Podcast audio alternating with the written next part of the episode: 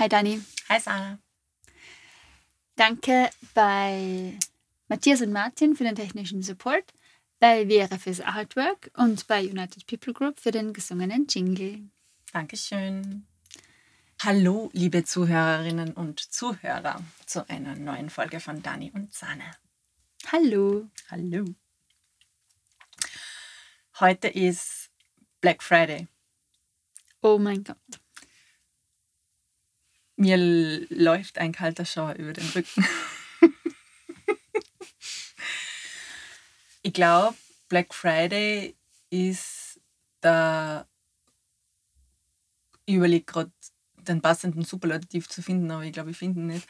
Ähm, der konsumhafteste Tag des Jahres. Kann man das so sagen? Das kann man wahrscheinlich so sagen. Ja. Also ich glaube, der Black Friday kommt ursprünglich aus Amerika. Ähm, es ist immer Freitag nach Thanksgiving, wo es super, super, super mega Angebote gibt.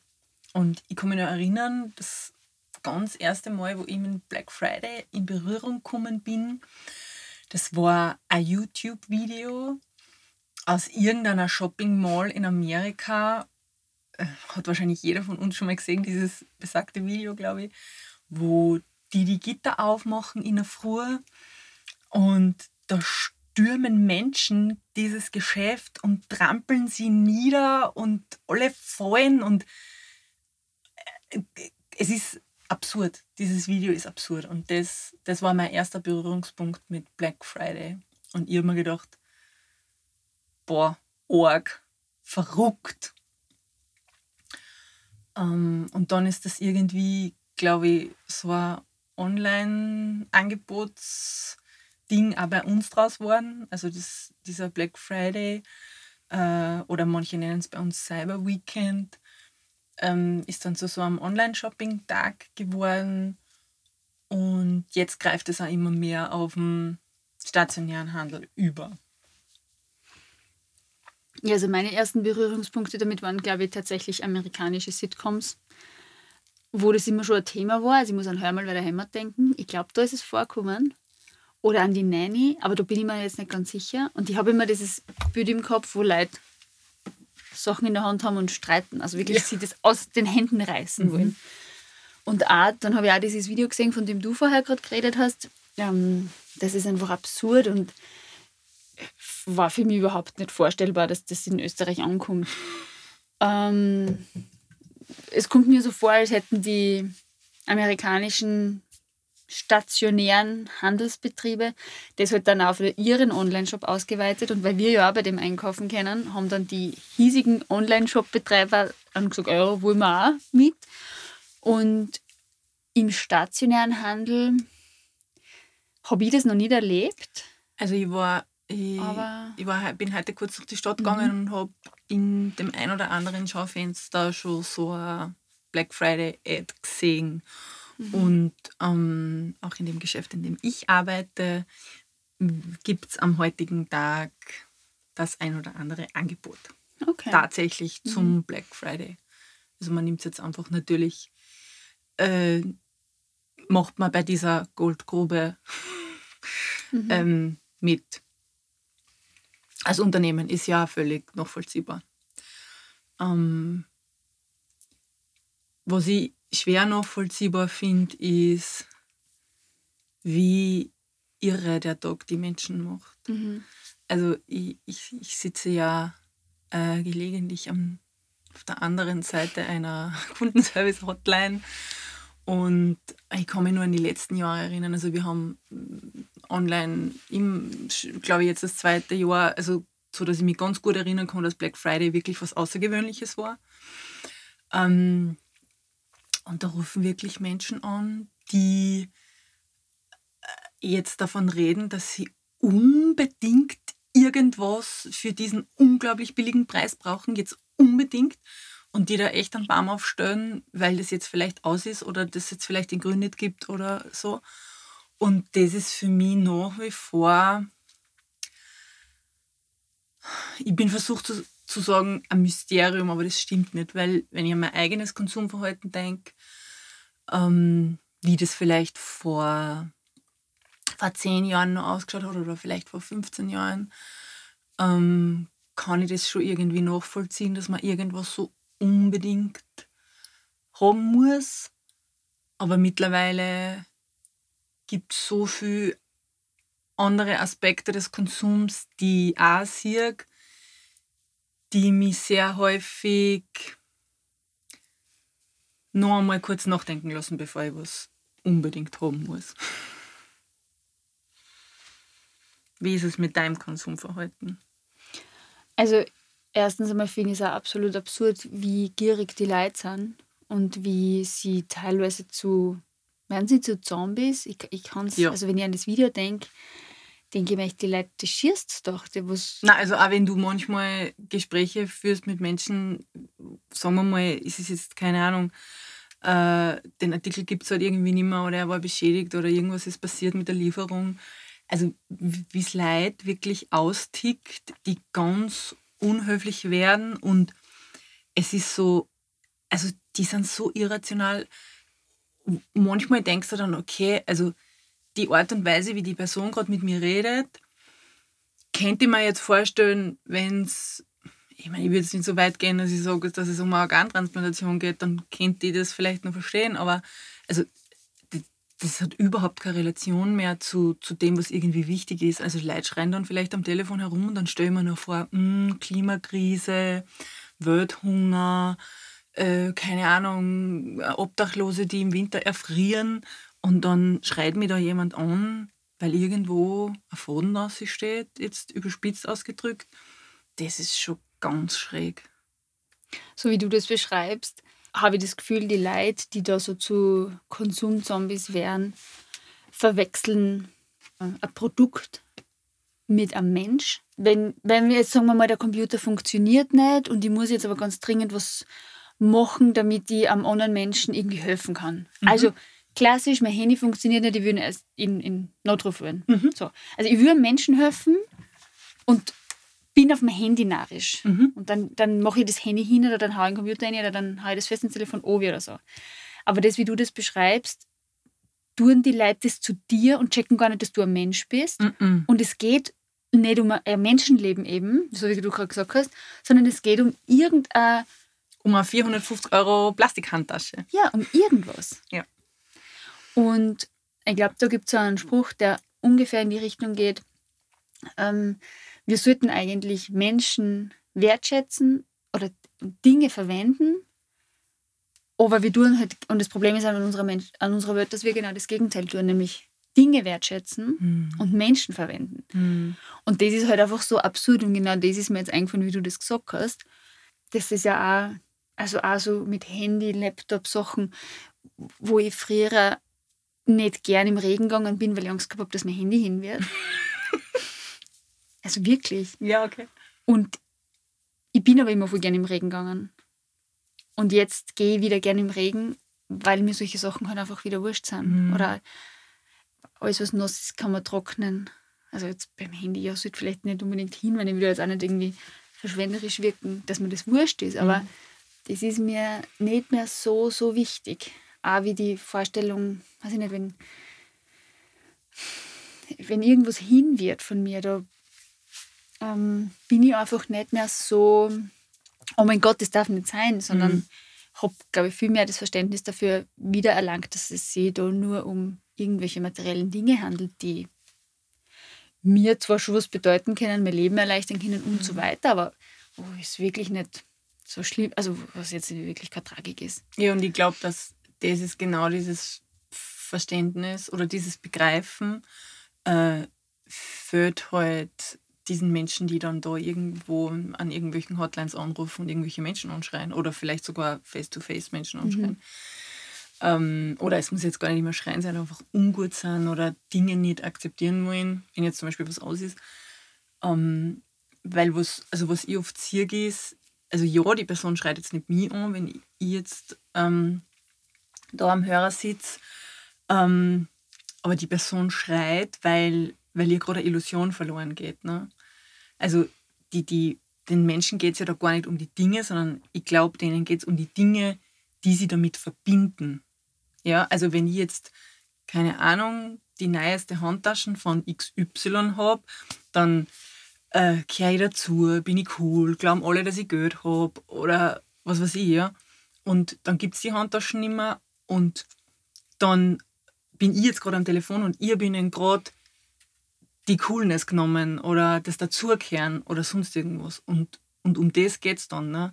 Da geht es dann nicht mehr um die Tasche, sondern da geht es um das, für was sie steht.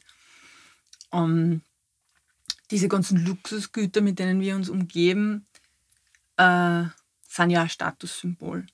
Und da brauche ich jetzt nur bei mir selber anfangen, wenn ich dann mit meinem Amt Angels Bully durch die Gegend stolziere und mit meinen fair produzierten Sneakers, dann stehen die ja auch für was. Also das wäre jetzt äh, ziemlich dumm und unreflektiert von mir zu sagen, mir ist das alles wurscht.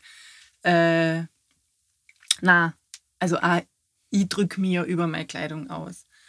Ähm, die Frage ist eben nur, was symbolisiert sie? Wie inflationär gehe ich mit meinem Konsum um? Und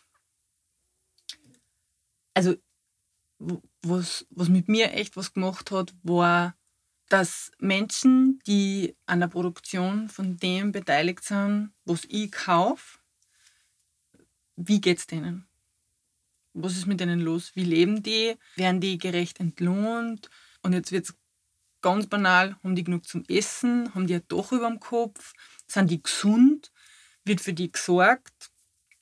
Oder stehen die bis zu die Knie in Chemikalien und sind krank, sterben früh, kriegen kranke Kinder, äh, alles mögliche an Grauslichkeiten, die man sich so vorstellen kann.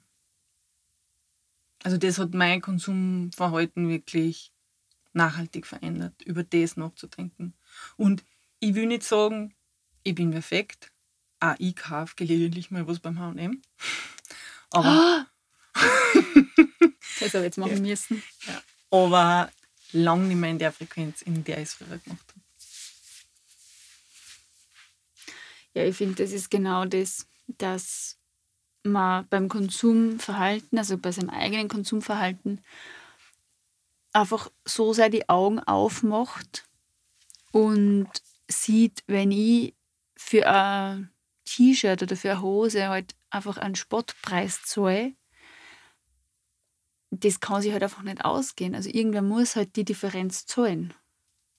Also die von, wenn ich mir jetzt vorstelle, dass äh, so von allem Stoffproduktion, Färben, eine Schneiderin macht das, bis es dann bei mir ist, da, da steckt ja einfach richtig viel Arbeit drinnen. Und ich habe mir als Kind halt echt immer gedacht, das wird von Maschinen produziert.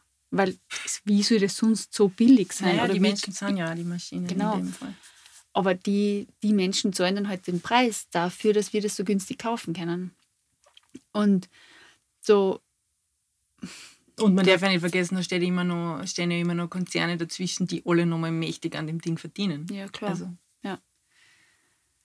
Und da denke ich mir halt echt dazu, ich doch lieber den Warenpreis von dem Produkt und dann kann ich es vielleicht ein bisschen mehr wertschätzen und pass einfach mehr drauf auf, pfleg's besser, hab's länger, überleg's mir besser, wenn ich es kaufe, wie lange werde ich das anziehen oder ist das jetzt nur ein Trend, den ich halt, wenn man jetzt das einmal für kurz kaufe.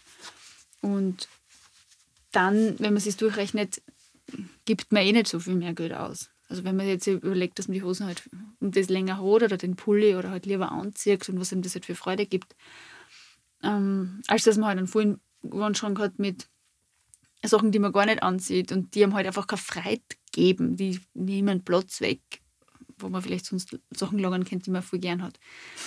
Also ich glaube, das ist, dass es halt billig, dass es halt wirklich billig ist, ist, glaube ich, halt eine Illusion. Und eben oft zahlen es die anderen Leute und man zahlt es halt, glaube ich, auch teilweise selber, damit dass man da gar nicht so glücklich und zufrieden damit ist. Plus es geht auch noch auf Kosten der Umwelt. Ja. Ich habe ja für mich den Mittelweg gefunden, weil ich weiß schon nur, faire Mode könnte ich mir nicht leisten. Und wo ich angefangen habe, mich über das zu informieren, über das nachzudenken, habe ich halt einfach nur mehr Secondhand gekauft.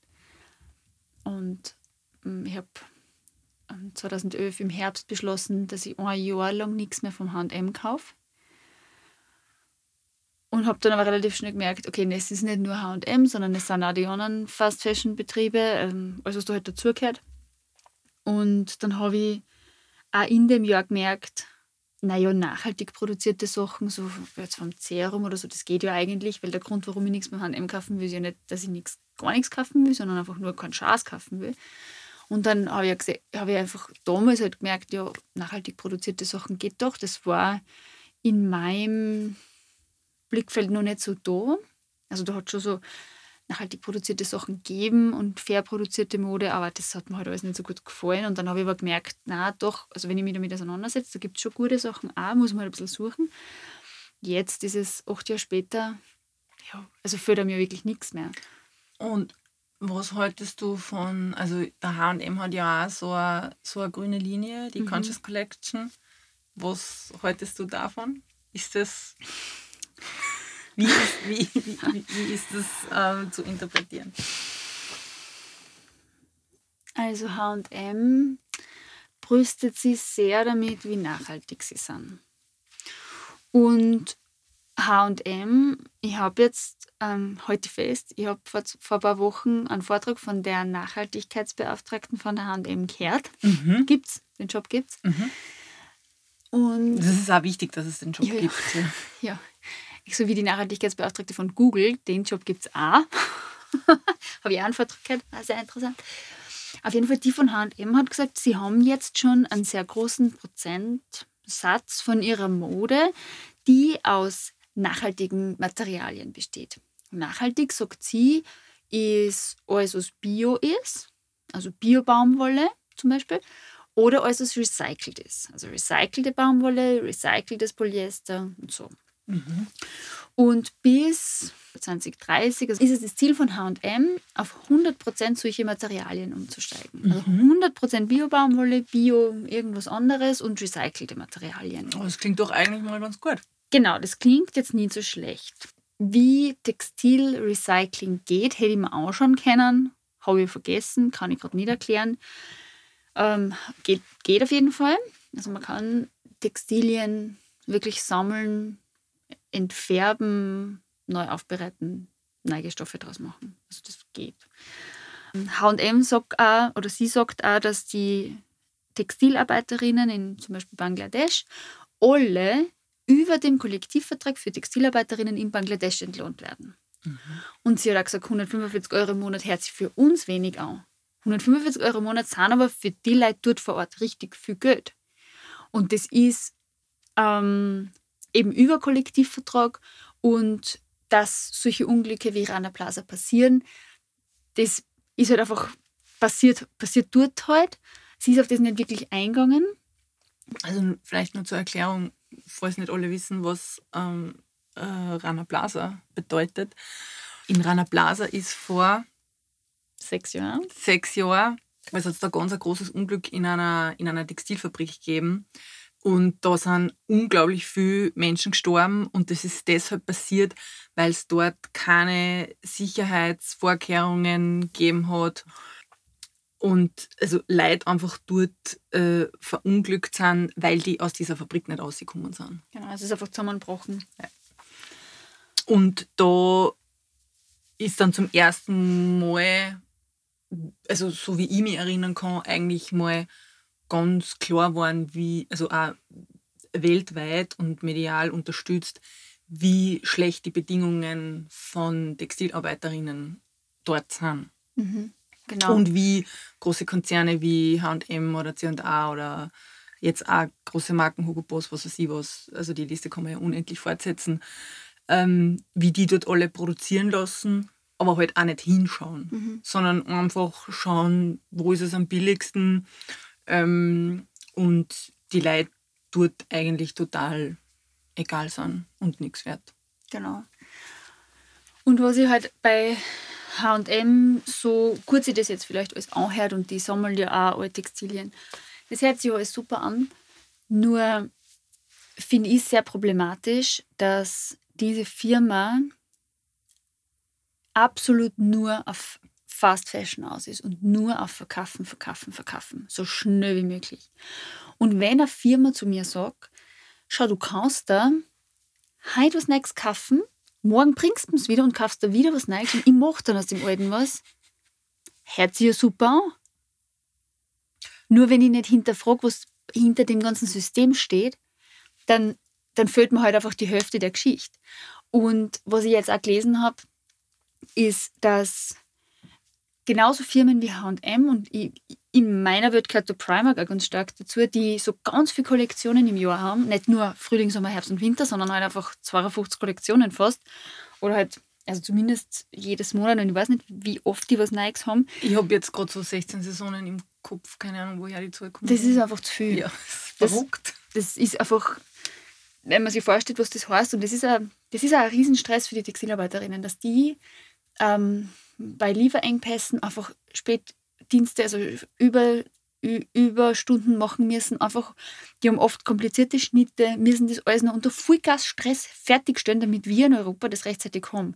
Und dann ist irgendwas aus und dann müssen die das vielleicht noch produzieren. Und das ist einfach total, ein totaler Stress für die, die das, die das herstellen. Da mhm. sind ja zum Beispiel so Marken wie Kick und C&A dann ein Tick vielleicht ethischer, weil die einfach nicht so viele Kollektionen haben. Und die bestellen halt dann einfach weiße T-Shirts und dann gibt es halt ein Container voll weiße T-Shirts, die schauen alle gleich aus. Ist nicht so viel Stress. Na gut, kann man die auch differenziert alles sehen. Ähm, Fast Fashion Betriebe sind in meinen Augen einfach überhaupt nicht zum Unterstützen, mhm. weil die das Wirtschaftssystem vorantreiben, hinter dem ich halt zum Beispiel gar nicht stehen kann. Ich muss da gerade denken an eine Szene aus The True Cost äh, schöner Film, der einem eine, einen sehr schönen Querschnitt durch die Textilindustrie gibt. Die, diese Szene werde ich in meinem Leben nie vergessen. Äh, also man befindet sich auf einer ähm, Deponie von Bekleidung in Indien. Dort werden Altkleider wiederverwertet.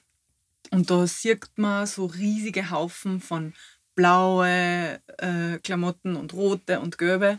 Und die Frauen dort tun den ganzen Tag nichts anderes, als aus einem riesigen Haufen von Altkleidern aus Europa und Amerika, ähm, die nach Farben zu sortieren.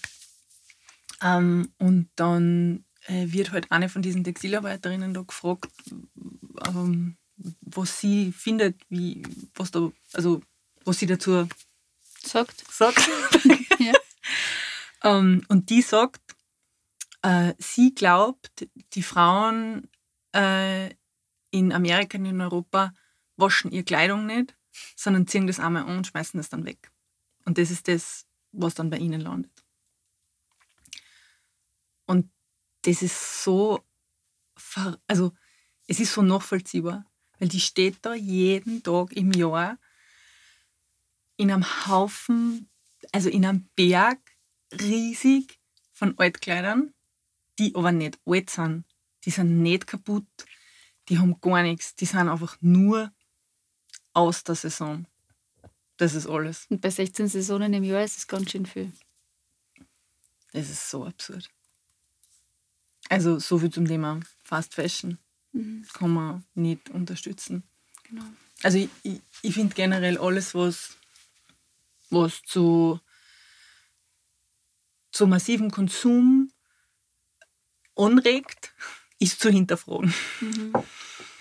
Also ich glaube, ich glaub, du hast mir mal erklärt, also ich habe ja mit Wirtschaft überhaupt nichts am Hut in meinem, in meinem Weltbild, aber du hast mir mal erklärt, Konsum ist ja auch wichtig, weil so Wirtschaft funktioniert. Mhm. Um, und das kann ich, das verstehe. um, aber die Frage ist halt auch, wie konsumiert man? In welcher Menge und äh, wo, was kriege ich wirklich für mein Geld? Und was passiert mit meinem Geld und eben wie geht es die Leute, die hinter dem Ding stehen, was ich da gerade kaufe. Also wenn ich mir jetzt einen Fernseher kaufe, zum Beispiel, mhm. wie finde ich außer, wer mein Fernseher macht? also wenn ich jetzt zu irgendeinem von den großen Elektrohändlern gehe, kann ich da hingehen und sagen, hey, wer hat meinen Fernseher gemacht? Kannst gar nicht. Also es gibt, finde ich, noch sehr viele Bereiche, eben, wie du jetzt gerade sagst, elektronische Geräte, groß, Handy. Handy, Tablet, Laptop, alles. Da kaufe ich halt einfach nur mehr Secondhand. das ist halt meine Lösung für das, weil mhm. wenn, wenn zwei Leute, die in einer, in einer Beziehung sind, zusammenziehen, fällt oft ein Haushalt weg. Und dadurch gibt es da gute Geräte, so wie halt ein Fernseher. Wenn man jetzt nicht in der neuen Wohnung im Wohnzimmer und im Schlafzimmer Fernsehen will, dann kommt halt der Zeit dafür haben. Oder auf eBay Kleinanzeigen oder wo auch immer. Oder auf einem Flohmarkt. Und da kaufe ich es mir dann halt. Und ich habe ja zum Beispiel auch meinen Laptop Secondhand gekauft und mein Handy. Und was mich unglaublich frustriert, ist, dass das sind super Geräte, die sind halt einfach nicht mehr ganz neu. Das heißt, okay, es sind Apple-Geräte und das ist halt einfach echt ein Thema, dass ich da immer das neue oder eines der neueren Betriebssysteme brauche, damit alle meine Apps drauf funktionieren. Und wenn ich dann kein Update mehr machen kann, weil ich auf meinem 16 GB Handy einfach keinen Platz mehr habe für das geschissene Update, dann, kann, dann kann ich einfach nichts mehr verwenden. Dann kann ich das Handy nicht mehr für das verwenden, wofür ich es gekauft habe. Tatsächlich habe ich ein zweites Handy jetzt, auch Secondhand, ein Android-Handy. Und da mache ich jetzt alles, was Spaß macht, weil ich meine, bis auf das, dass jetzt im Moment kein Internet mehr hat, warum auch immer das nicht mehr funktioniert, habe ich da einfach genug Platz für alles. Und da brauche ich nicht immer ein neues Betriebssystem alle zwei Monate oder ich weiß gar nicht, wie oft ich das eigentlich machen müssen regt mich unglaublich auf. Also es, es gibt ja immer schon, und ich glaube, man weiß mittlerweile, dass es eigentlich kein Gerücht ist, sondern dass es stimmt, dass die Hersteller von Elektrogeräten, jetzt sei es Drucker oder, also bei Druckern glaube ich weiß man es, dass die irgendwas, Fehler drinnen. Mhm. genau, dass die irgendwas eingebaut haben, dass die nach einem gewissen Zeitraum einfach kaputt sind. Mhm. Genau, hat mit Glühbirnen angefangen. Ganz klassisch, ganz klassisch. Es gibt, das ist eine super Geschichte, weil ich habe Wirtschaft studiert, deshalb weiß ich sowas. Also so ungefähr mit den Jahreszahlen ist immer, hapert es immer ein bisschen. Ähm, in der Weltwirtschaftskrise 1928 oder so ungefähr war das, also in den 20er Jahren war ja der ganz große ähm, Crash. Börsencrash, ja, danke. Und aus dieser Weltwirtschaftskrise, also da ist ja wirklich extrem viel passiert. Also da sind ja echt Leute dann gestorben, weil sie halt keine Existenz mehr gehabt haben, haben sie umgebracht. Und also war ganz schier. Und da haben sie halt einige, ja, also ich kenne die Geschichte mit den Glühbirnen, Glühbirnenhersteller zusammen da und haben gesagt, hey, unsere äh, Verkäufe gingen, also, lempen, also gehen nicht gut, weil die Glühbirnen, die wir produzieren, halten so lang. Und es gibt tatsächlich, also das ist eine Side Note, kann man sich im Internet anschauen. Ich weiß jetzt nicht genau, wie man es findet, aber ich glaube, es ist in einer Feuerwehrstation in Nordamerika oder Kanada. Die kann man sich genau, einen Livestream anschauen von der Glühbirne, die am, am längsten brennt. Die brennt immer und die hält da immer noch. Glühbirnen müssen nicht durchbrennen. Und dann haben sich diese Hersteller aber gedacht, naja, um unsere Verkäufe anzukurbeln, wäre es doch besser, wenn die Glühbirnen nicht so lange halten. Kaufen die Leute mehr. Und so haben sie die halt wirklich zusammen da und haben diese geplante Obsoleszenz, so nennt man das, ähm, wirklich einfach eingeführt. Und es macht natürlich Sinn, wenn man Hersteller von was ist, zu sagen, ja, meine Waschmaschine, will ich nicht, dass die so gut ist. Da baue irgendwas, verbaue irgendwelche Teile, die halt mit der Zeit sich einfach so ausleihen und dann hin sind. Und, dann, und es ist ja jetzt so, dass, dass eine neue Waschmaschine, was kostet die? 500 Euro? Wenn überhaupt. 300 Euro? Was kostet eine eine Handwerkerstunde, Anreise und Abreise insgesamt schon 300 Euro, mhm. bis der den Fehler findet und ob er es reparieren kann.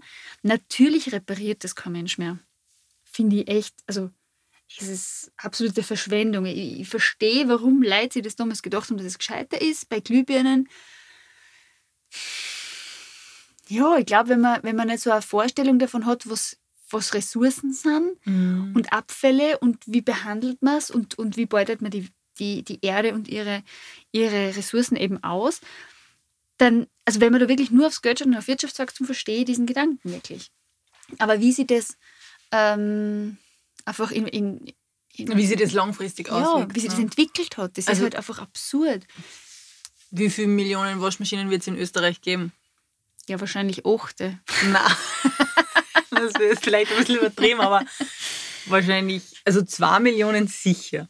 Ja, bestimmt. Ja, so, sagen wir mal, es gibt zwei Millionen mhm. Waschmaschinen in Österreich.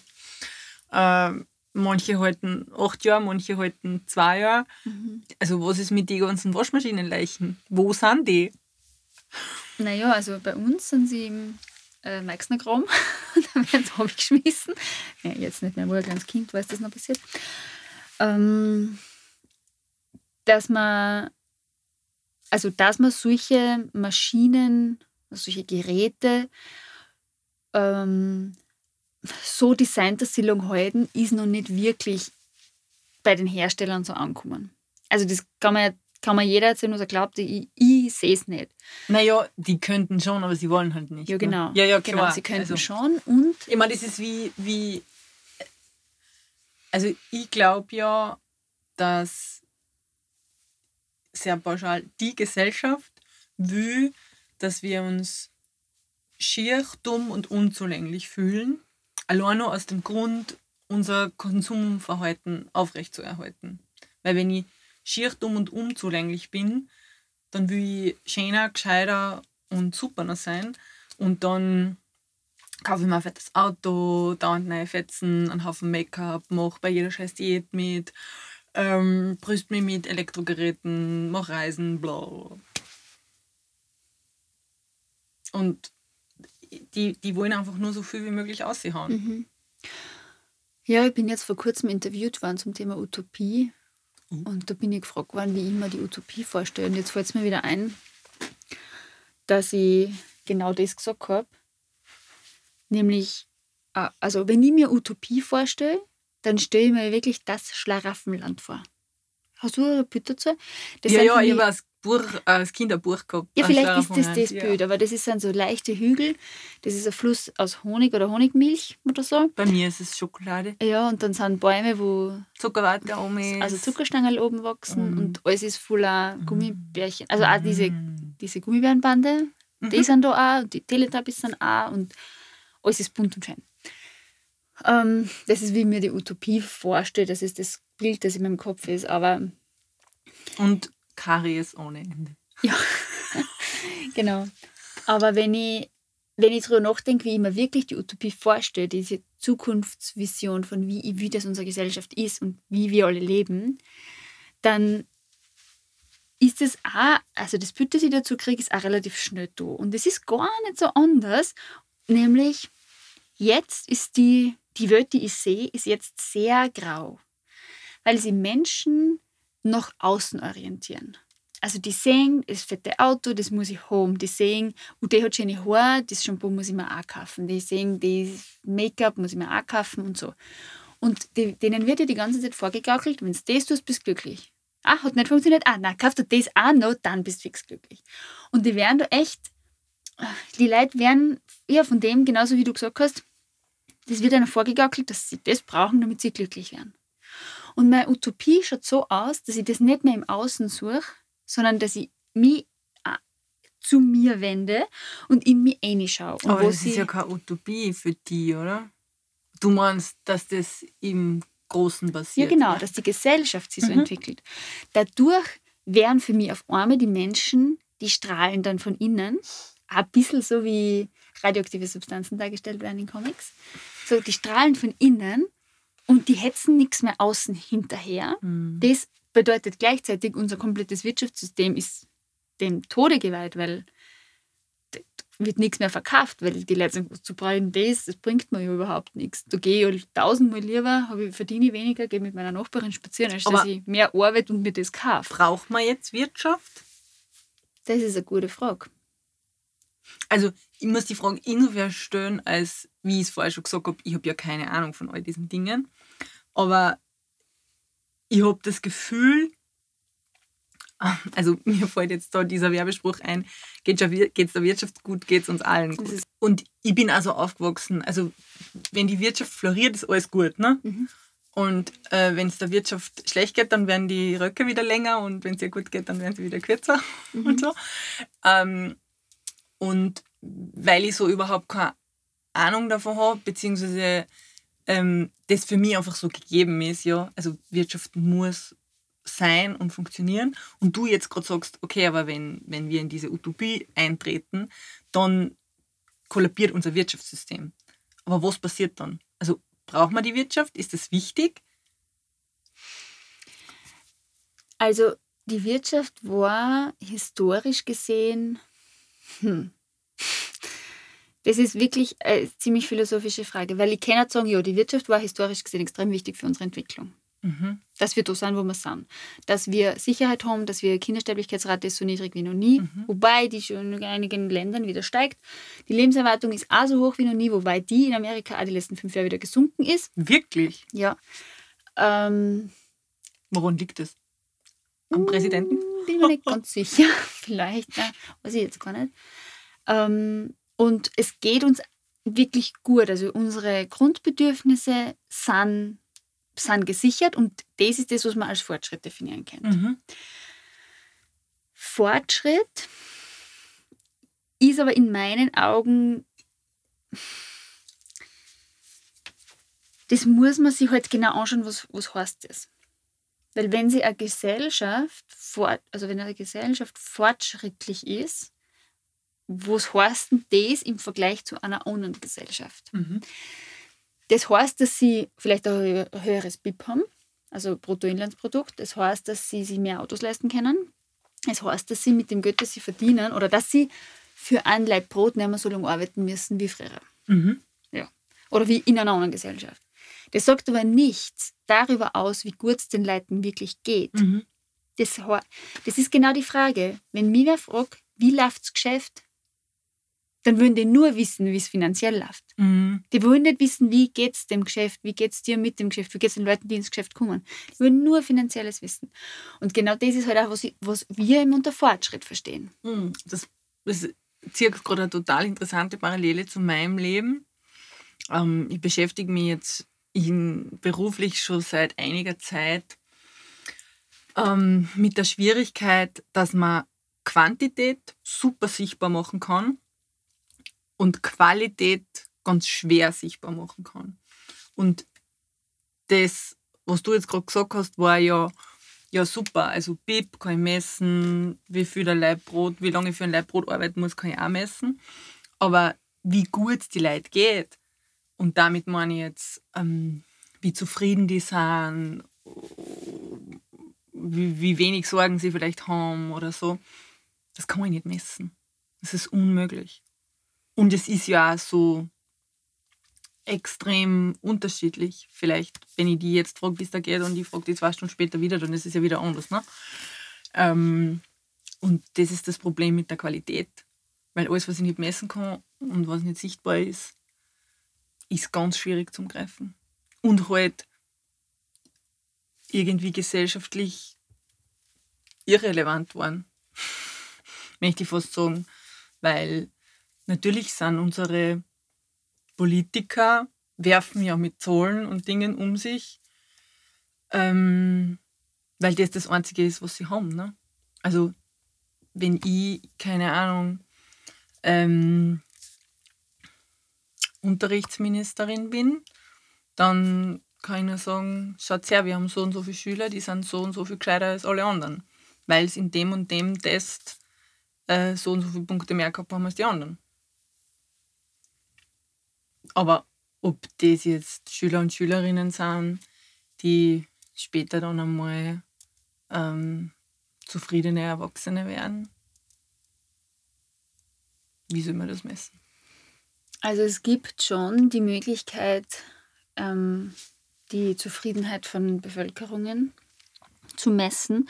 Da werden halt auch unterschiedliche Grundbedürfnisse abgefragt und ähm, ja, meine, Sicherheit ist schon so ein Thema, aber auch Meinungsfreiheit und, und da werden unterschiedliche Punkte einfach abgeguckt mhm. bei der mhm. Bevölkerung.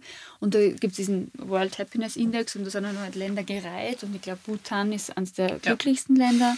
Die sind immer auf Platz 1. Ja, genau. Wo sind wir? Wissen wir das? Weiß ich nicht. Also okay. sicher auch nicht so weit unten. Ähm, ganz schlecht geht es Leuten in, im Sudan. Aber, Nordkorea.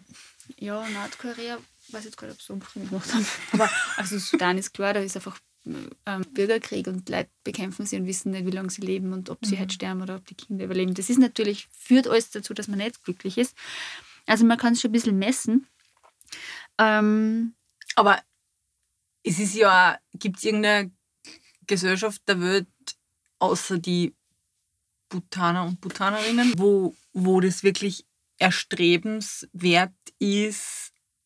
Äh, also, wenn mir jetzt wer fragt, was ist jetzt das Wichtigste für die und so, und ich sage, ja, ich will, ich will, ich meine, es ist immer so das Klassiker, dass man sagt, ja, ich will, dass es mir gut geht, aber also, wenn ich wenn es jetzt benennen, also so richtig konkret benennen müsste, so konkret das sein kann, wäre das so, ähm, ich will ein zufriedenes Leben führen und ich will ähm, wirksam sein. Und das sind so die wichtigsten Dinge für mich.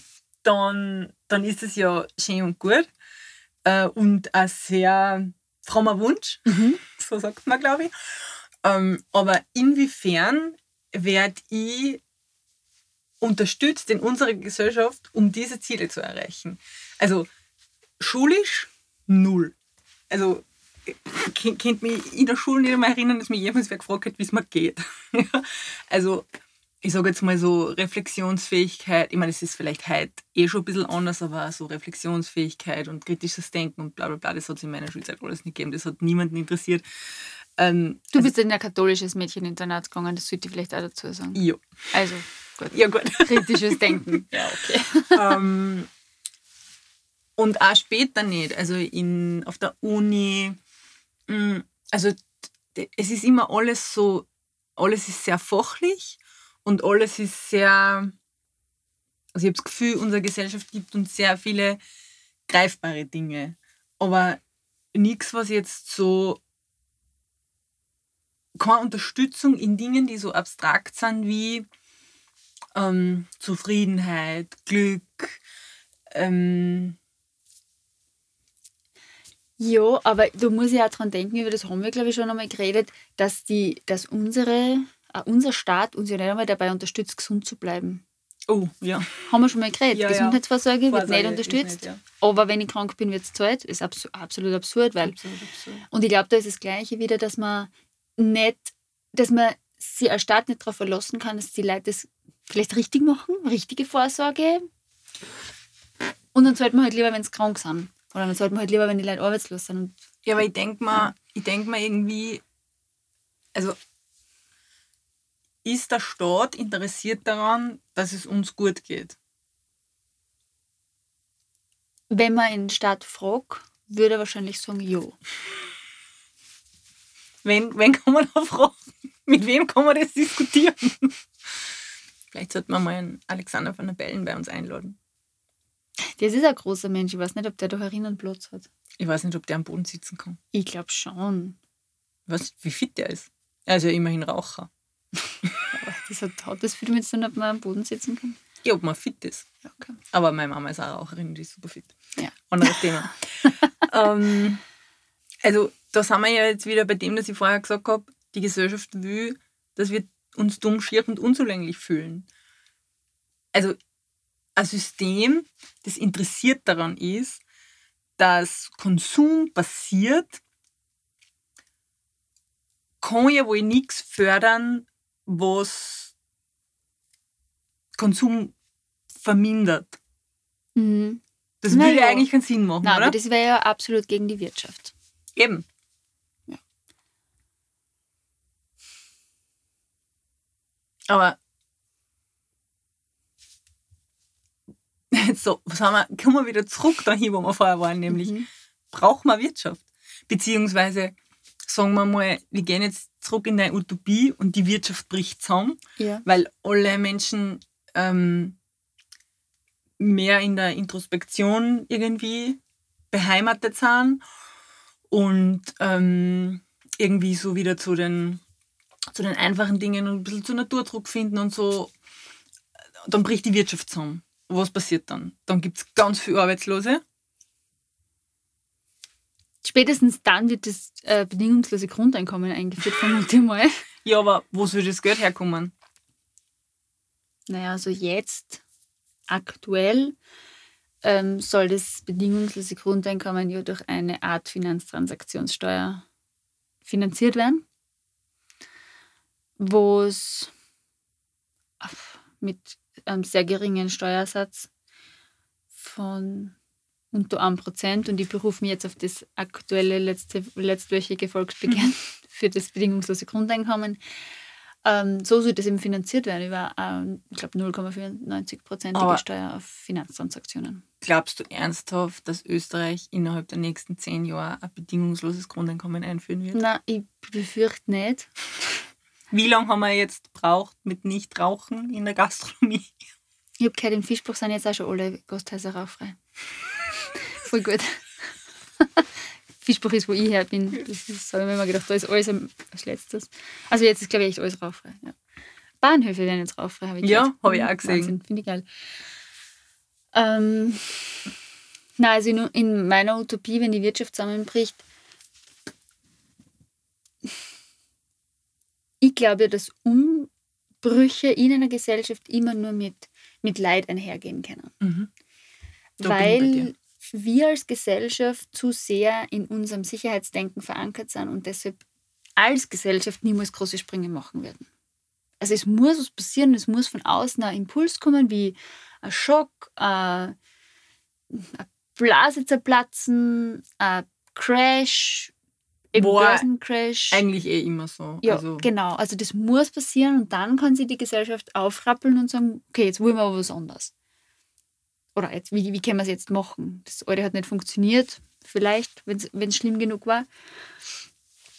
Und wenn, wenn jetzt Menschen sie auf die Werte besinnen, die ihnen wirklich wichtig sind, nämlich, wie du gesagt hast, Natur, Mitmenschen, Soziales. Das kann für Eltern sein, Väter, Mütter, es wurscht einfach mehr Kinderbetreuung, länger, nicht so schnell irgendwen ohne dafür zahlen, dass auf die Kinder aufpassen. Nicht nach drei Monaten abstellen. Genau und ähm, heute schneller mal auf die eigenen Eltern schauen und auf die eigenen Großeltern und nicht immer, wenn zahlen, dass der was macht und mhm. halt eher in der Gemeinschaft leben, dann brauchen wir die Wirtschaftsleistung, die wir jetzt brauchen, um das System zu erhalten, heute halt einfach nicht mehr.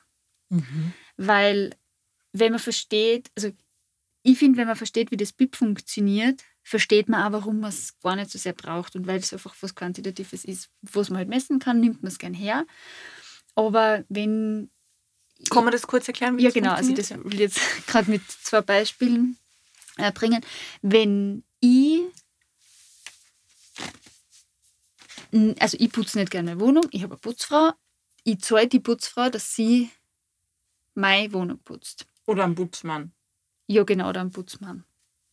Aber tatsächlich habe ich eine Putzfrau. Und ich arbeite länger, damit ich mir das Geld für sie leisten kann. Also das bisschen, was ich ihr zahle, muss ich quasi mehr verdienen oder halt sonst Abstriche machen, das gebe ich ihr. Sie versteuert es ähm, und es fließt dann ins BIP ein. Sie gibt das Geld dann wieder aus, das fließt dann wieder ins BIP ein. Mhm. Ähm, wenn ich mir jetzt aber vorstelle, dass ich weniger arbeite und selber meine Wohnung putze, dann geht quasi dreimal das Geld nicht mhm. ins BIP. Ja. Weil ich verdiene es nicht, ich zahle es ihr nicht und sie kauft damit nichts. Und der, das verdient, kauft damit auch wieder nichts. Also das geht, mhm. geht dann einfach nicht eh Ähm, ich, wenn ich gerne putze, warum muss ich nicht selber putzen? Also das ist ja wirklich nichts verhauen. Oder wenn ich die Zeit habe. Genau. Und das Gleiche ist mit Kinderbetreuung, das, das Gleiche ist mit Pflege, das Gleiche ist mit Hundegassi gehen. Alles Mögliche. Alles, wo man Leute dafür zahlt, dass sie was machen, was man auch selber machen kann. Ist gut für die Wirtschaft. Was nicht gut für die Wirtschaft ist, ist, wenn ich zu meiner Nachbarin sage, du, heute passt du auf unsere zwei Kinder auf und morgen passt ihr auf unsere zwei Kinder auf und wir machen es uns einfach so aus wir haben was davon, weil die Kinder sind bei ihren Müttern oder Väter oder wie auch immer. Ähm, und ich passe einmal auf ihre Kinder auf und sie passt einmal auf meine Kinder auf und das gleicht sie eben aus. Und wir zahlen aber nichts, fließt nicht ins BIP ein. Wenn wir uns dafür zahlen würden, würde das alles ins BIP einfließen, wäre wieder, gut für die Wirtschaft. Das Gleiche ist, wenn ich mir ähm, einen Gebrauchtwagen kaufe, wenn ich mir einen gebrauchten Laptop kaufe, wenn ich mir ein gebrauchtes Handy kaufe, wenn ich Secondhand shop mit Gewand, fließt alles nicht ins BIP ein. Weil Secondhand, gebraucht, der Gebrauchtmarkt mhm. ist nicht, fließt eben nicht in die Wirtschaftsleistung eines Landes ein. Mhm. Weil da nichts produziert ist. Ja, das ist halt einfach, damit es nicht doppelt zählt wird oder wie auch immer. Mhm. Aber das ist ja spannend. Ich bin doch glücklich, wenn ich meinen eigenen Pulli kaufe für mich neig. Der Ja. kann Secondhand sein, der kann ganz neu sein. Das ändert an meiner Glückseligkeit von Kuschel, Weich, Winter, Rentier, bedruckt, wo so sie. Nix. Aber fürs BIP macht es einen Unterschied. Das ist halt Wirtschaftsleistung. Mhm. Einfach erklärt. Ja, das ist, das ist, habe ich auch verstanden. Ja. Das hast du gut erklärt. Und warum wollen wir jetzt nochmal ein hohes BIP haben? Weil das ja bedeutet, dass wir viel verdienen. Also das BIP kann man auf drei Orten berechnen. Zwei davon weiß ich noch. Naja, also das heißt ausgabenseitig, einkommensseitig oder verteilungsseitig oder so irgendwie. Komplizierte Berechnungen. Also ich kann zum Beispiel schauen, in einem Land, wo es geben die Leute alles aus. Mhm. Eben neue Wegen, neue Kleidung. Mhm. Oder die andere Berechnung ist, mir in einem Land anzuschauen, was verdienen die Leute. Mhm. Das soll, das soll halt eigentlich immer auf den ähnlichen Wert kommen. Warum auch immer. Was die Leute ausgeben und was die Leute verdienen? Ja. Naja, macht ja Sinn, oder? Ja, Ja. aber du hast dann auch Leute, die in Österreich arbeiten und Deutschland wohnen und dort konsumieren oder umgekehrt. Was weiß ich. Auf jeden Fall bei unseren Beispielen auf der Uni ist immer das Gleiche rausgekommen. Da habe ich gewusst, das habe ich Yes. richtig berechnet. Ja. Gibt es offensichtlich keine Auslandsösterreicher. Ja. Na, hat glaube ich schon gegeben. ja, also man kann das, das ist natürlich gut, wenn Leute viel ausgeben. Und ist auch gut, wenn Leute viel verdienen. Ich weiß nicht, dass ich über das heute reden will. Ja, nein, wer hätte gedacht, dass wir über. Du, Sarah, wir sollten mal über Konsum reden, weil es ist bald Weihnachten. Äh, Und heute ist Black Friday. genau, Ja. beim Bruttoinlandsprodukt ähm, landen. ja. Das habe ich jetzt auch nicht erwartet. Nicht ganz abwegig. Aber Ja, für mich schon. ein Gedanke, der mir vorher noch gekommen ist, ist der zum Thema Fortschritt. Dass wir ja immer von Fortschritt sprechen, wenn wir uns die Menschheitsgeschichte anschauen. Die waren früher Jäger-Sammler, haben nicht gewusst, wann kriegen sie das nächste Essen und finden sie was, wann läuft einer was vor einen Speer. Ich glaube, so ist das, hat das nicht funktioniert. Ich glaube auch nicht, aber das waren halt Jäger Ja. und Sammler. Jägerinnen und Sammlerinnen. Rinnen. Und dann haben, sind sie sesshaft geworden, haben angefangen, ah, diese Tiere könnten wir eigentlich auch bei uns halten und regelmäßig melken und schlachten und so. Und ähm, Ackerbau und dann weiter mit irgendwelchen Sachen, dann irgendwann Industrialisierung. Und es ist ja alles irgendwie, wenn man solche Sachen sagt wie Landwirtschaft oder landwirtschaftliche Revolution, industrielle Revolution, das sind dann so Fortschrittsthemen.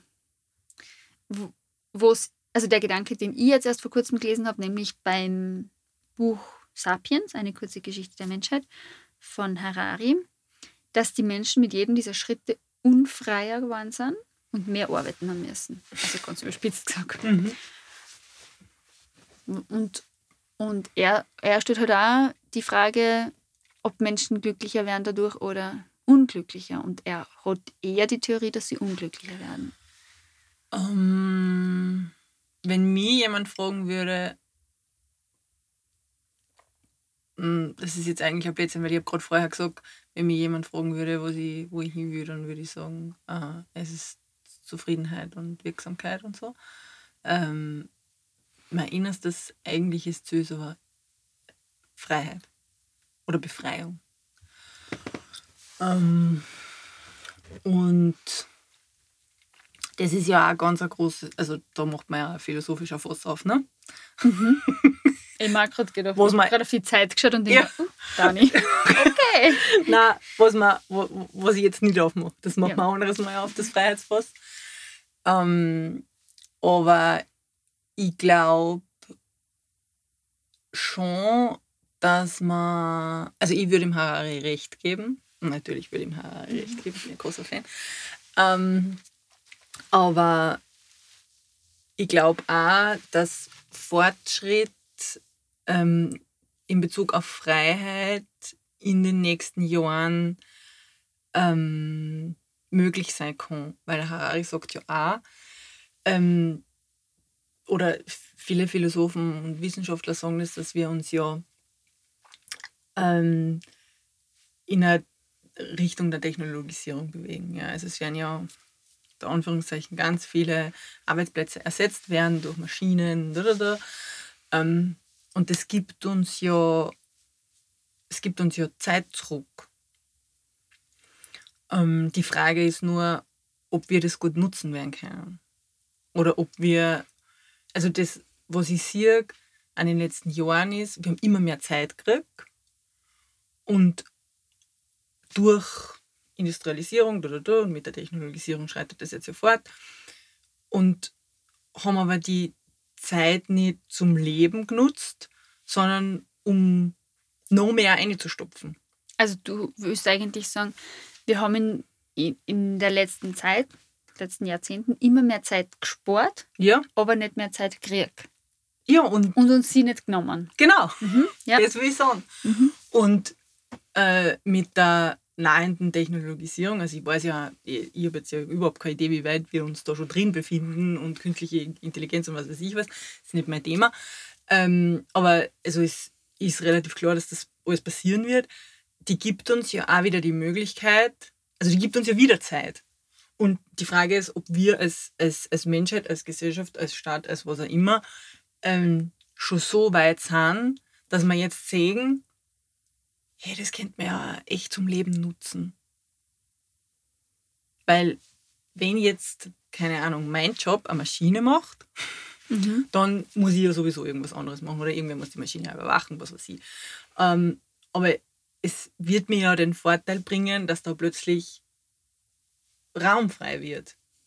Und da kann ich dann wieder entweder viel, viel Arbeit und viel, viel Konsum einstopfen oder ich kann mit meiner Nachbarin spazieren gehen. Also um es jetzt ganz plakativ auszudrücken. Ähm, und ich glaube, wir waren bisher einfach irgendwie nie in der Lage, ähm, unsere Freiheit zurückzuerlangen, sondern wir haben uns immer mehr in irgendwelche Ketten geschlagen. Ähm, so in der Gesamtheit. Und die Frage ist, wo ist der Punkt, wo wir wieder in die andere Richtung gehen? Oder zumindest in die andere Richtung schauen. Mhm. Als Staat, Gesellschaft, wie auch immer. Nie das Individuum, aber eine große Menge von Menschen. Also ich könnte mir schon vorstellen, dass es sehr viele Menschen, die in den nächsten Jahrzehnten in den Arbeitsmarkt treten, dieses, dieses, ähm, diese Sichtweise auch haben. Also einfach auch sagen, ja, interessiert mich überhaupt nicht Vollzeit arbeiten, die arbeiten maximal 30 Stunden, mehr brauche ich nicht. Ich könnte mir vorstellen, dass es viele Menschen gibt, die jetzt schon einen, einen Job haben, also die jetzt schon arbeiten die wahrscheinlich auch bis zu ihrer Pension so richtig hackeln werden. Aber ich glaube, dass die oft ähm, dann, wenn sie in Pension gehen, ersetzt werden durch Leute, die, die das nicht mehr wollen. Mhm. Also ich könnte mir vorstellen, es ist quasi so ein Austausch, der wahrscheinlich jetzt die Generation lang dauert. Und wo dann auch wieder, schon wieder Leute auch nachkommen werden, denen das so wichtig ist, dass sie halt einfach Vollgas arbeiten und kann ja auch eine Erfüllung sein, dass man halt in seinem Job aufgeht und gut ist. Mm, ja, ja da spricht ja überhaupt nichts dagegen. Geld verdient und so. Es spricht ja auch nichts per se gegen Arbeit. Also nein, nein, gar nicht. Falsch verstehen, ja. Mm. Also ich finde, es spricht was gegen Arbeit, die einen unglücklich macht, die ähm, gemacht wird, damit man sich eben sinnlose Konsumgüter leisten kann die man dann nicht nutzen kann, weil man so viel arbeitet. Ich glaube halt, dass das Thema Wirksamkeit äh, auch immer größere Rolle spielen wird. Ja. Also ich hoffe, ähm, dass man einfach sagt, okay, äh, keine Ahnung, ähm, ich, ich will jetzt nicht stupid irgendwie äh, 40 Stunden im Büro sitzen und irgendwelche Zahlen einhocken, wenn, wenn, wenn das wenn ich mich damit nicht gut fühle. Mhm. Im Sinn von, ich nicht das Gefühl habe, irgendwas verändert sich zum Guten durch das, was ich tue.